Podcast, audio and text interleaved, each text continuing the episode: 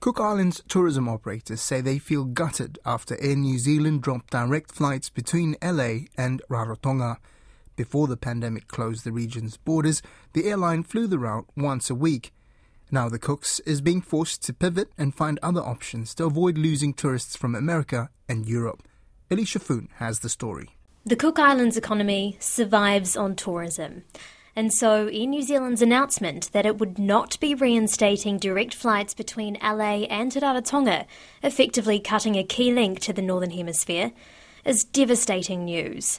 Tata Crocombe owns and manages the Rarotongan Beach Resort, Sanctuary Rarotonga and Aitutaki Lagoon. He says the route cancellation is a huge blow.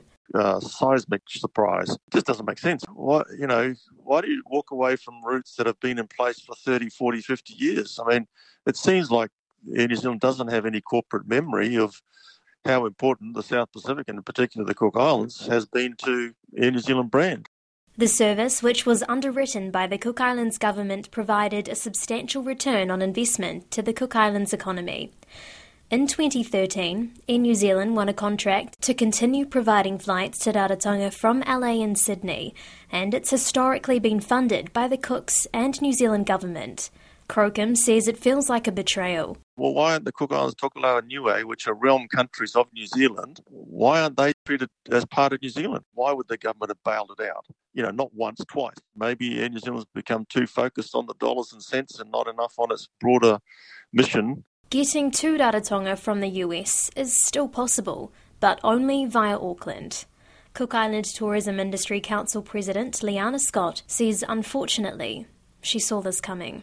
So it wasn't really too much of a surprise. LA Raro didn't just bring in Americans, it actually brought in Europeans, and I think that's the market that we are going to miss. Particularly over our lower season. For now, the focus is just to see what else is available and what else is possible. Air New Zealand provided a written statement in response. The route was dropped due to the effects of COVID, and now we have had to prioritise where we fly. Prioritising point-to-point travel from New Zealand, there's no plans to restart the route at this point of time. In response to the cancellation, the Cook Islands government is already negotiating alternative arrangements with other airlines. Last month, a memorandum of understanding was signed between Air Tahiti Nui and Air Rarotonga for a code share deal tying the Cook Islands into Air Tahiti Nui's network into the US market. Ms. Scott is hoping other possibilities present themselves to help make up for the shortfall. Already there's talks with Air Rarotonga doing a Tahiti Rarotonga, connecting with flights that are currently flying in from with Air Tahiti Nui from Seattle to Tahiti, Los Angeles to Tahiti. Tata Crocombe says if Air New Zealand isn't worried about how the move will impact Cook Island's economy, he is sure other nations such as China will only be too happy to help.